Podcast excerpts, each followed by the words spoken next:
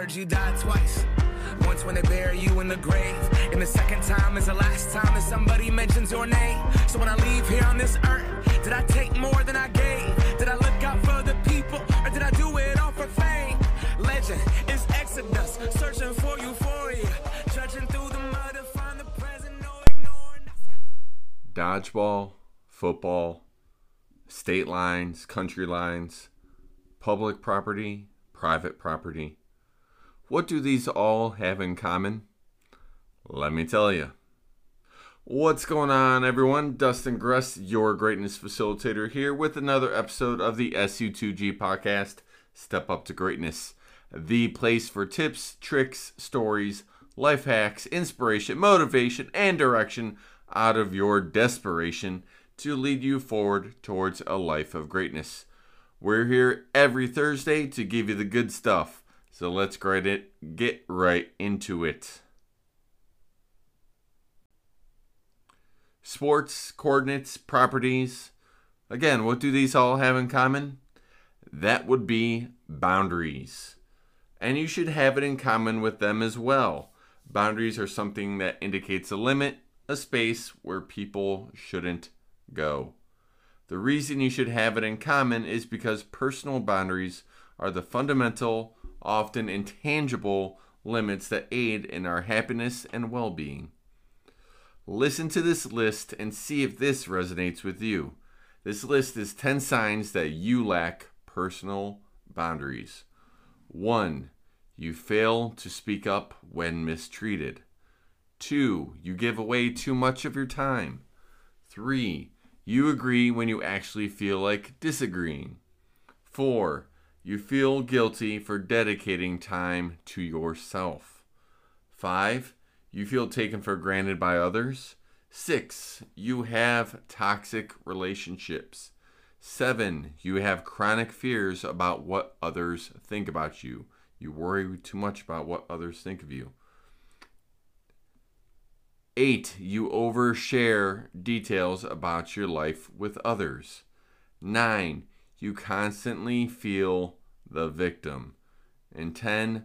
You attract people who try to control you or dominate you.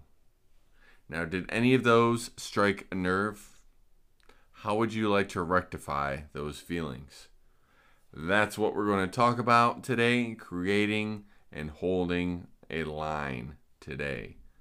That would be holding a boundary. Now, we should be drawing an emotional gate around ourselves to protect and preserve our energy, time, and our emotional, physical, and psychological resources. Too often, when we don't have these boundaries set, we not only find ourselves hurt or exhausted, but we're also surprised by the fact that we too had a hand in infliction because we left those gates open. Now, that's not to say that people will intentionally walk through your gate, but there are people around us that are highly attuned to seeking out available resources in others. And if there's nothing there to stop them, not everyone is going to stop themselves. Now, you might think that people should have common sense and know what's appropriate and what's not. But come on now. I'm sure you could think of a few people right now off the top of your head that have shown a lack of common sense at times. Heck, you're probably one of them. I know I am. Plus, if you haven't defined your boundaries to someone, they might not realize they are crossing it. You might not even know your boundaries yet yourself, and you allowed them to cross before you realized, yeah, this is going to be a little bit too much for me. Unfortunately, you don't know what your boundaries are sometimes until they are crossed, and those can be painful lessons that we won't forget. I can think of a few myself. Sometimes it's what starts off with a simple joke that blows up to be continued ribbing and negative talk that leads to a negative mindset and resentfulness for quote unquote friends. Maybe it's allowing people to message you at times that are reserved for family, personal free time, or even sleep. There's people crossing the personal or professional line uh, and making things inappropriate. Those are just to name a few. Now, where a lot of us struggle when it comes to boundaries is enforcing them because we feel guilty, thinking that we are being selfish when we insist other people observe our boundaries. But I'm here to tell you it is not selfish. Again, it is not selfish to expect people to observe your boundaries. It is, however, the ultimate form of self respect, which is paramount for our self worth which directly feeds into our happiness and well being, which is, of course, why we're talking about this today. Now, our boundaries are the pillars in how we effectively communicate with others as we clearly define the things we are willing and not willing to do. It gives others realistic ex- realistic expectations of you, what you have to give, and helps them operate in a manner that is respectful to you. There were more benefits listed in an article by Lindsay Holmes on HuffPost.com when it came to setting boundaries. Included in those benefits are the fact that you're more self aware of your needs, you become a better friend and partner because you give yourself space to fill your cup or recharge your battery, whichever analogy you want to use you're less stressed because you're taking better care of yourself. Clearly, you become a better communicator as people are able to identify your boundaries. You start trusting people more as your respect for yourself has grown.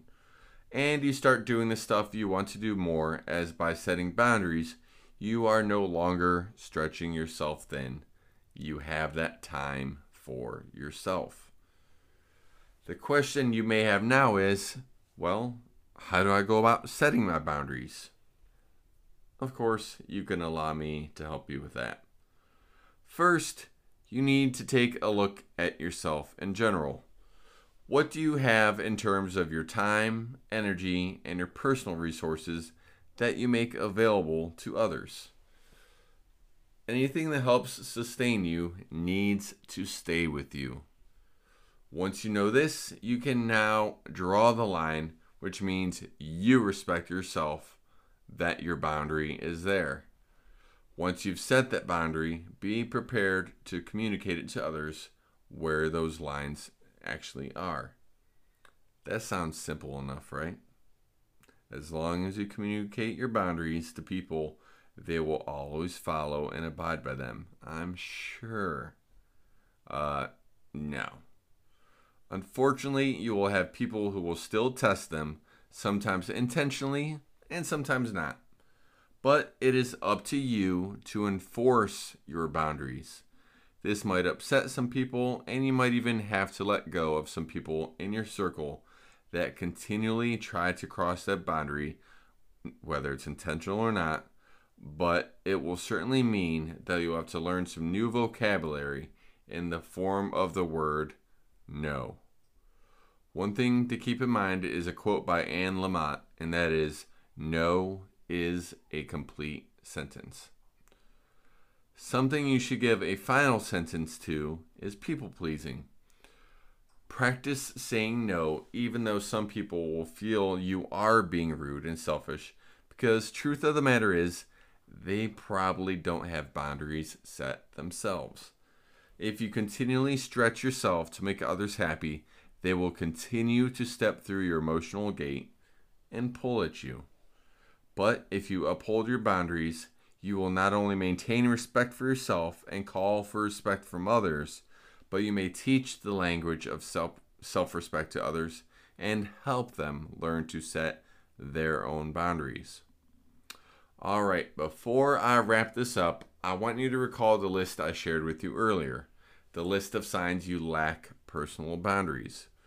Each of the items on the list was probably uncomfortable to hear, especially if those any of those resonated with you. Hopefully this podcast helped lay some foundational bricks or posts for for building your emotional gate, if you will. But I want to leave you with this other list to illustrate how powerful it can be to set your boundaries. This list is comprised comprised of signs of healthy boundaries. 1. You can say no without guilt. Two, you have no problem asking for what you want or need because you prioritize taking care of yourself. Three, you say yes because you want to, not out of obligation or to please others. Four, you behave according to your own values and beliefs. Five, you feel safe in your relationships to express difficult emotions, emotions and have disagreements. Six, you feel supported to pursue your own goals. Seven, you feel treated as an equal. Eight, you take responsibility for your own happiness and you don't feel responsible for anyone else's. Nine, you're in tune with your own feelings. And 10, you know who you are, what you believe, and what you like. Can you see the difference between those two lists? Pretty dramatic, isn't it? I appreciate you all so much for welcoming in, into your ears and minds. I hope what I have shared benefits you or maybe someone you know. My goal is to help people find the healthiest and happiest versions of themselves, and often that starts with learning to respect ourselves. Another part of it is that we learn to respect and encourage one another. I hope you recognize not only your boundaries, but the boundaries of other people around you. When we respect and encourage each other, we are able to focus our attention on living our best lives. That when a challenge or obstacle gets in our way, we can tell each other, as I'm telling you now and always, to keep moving forward and step up to greatness.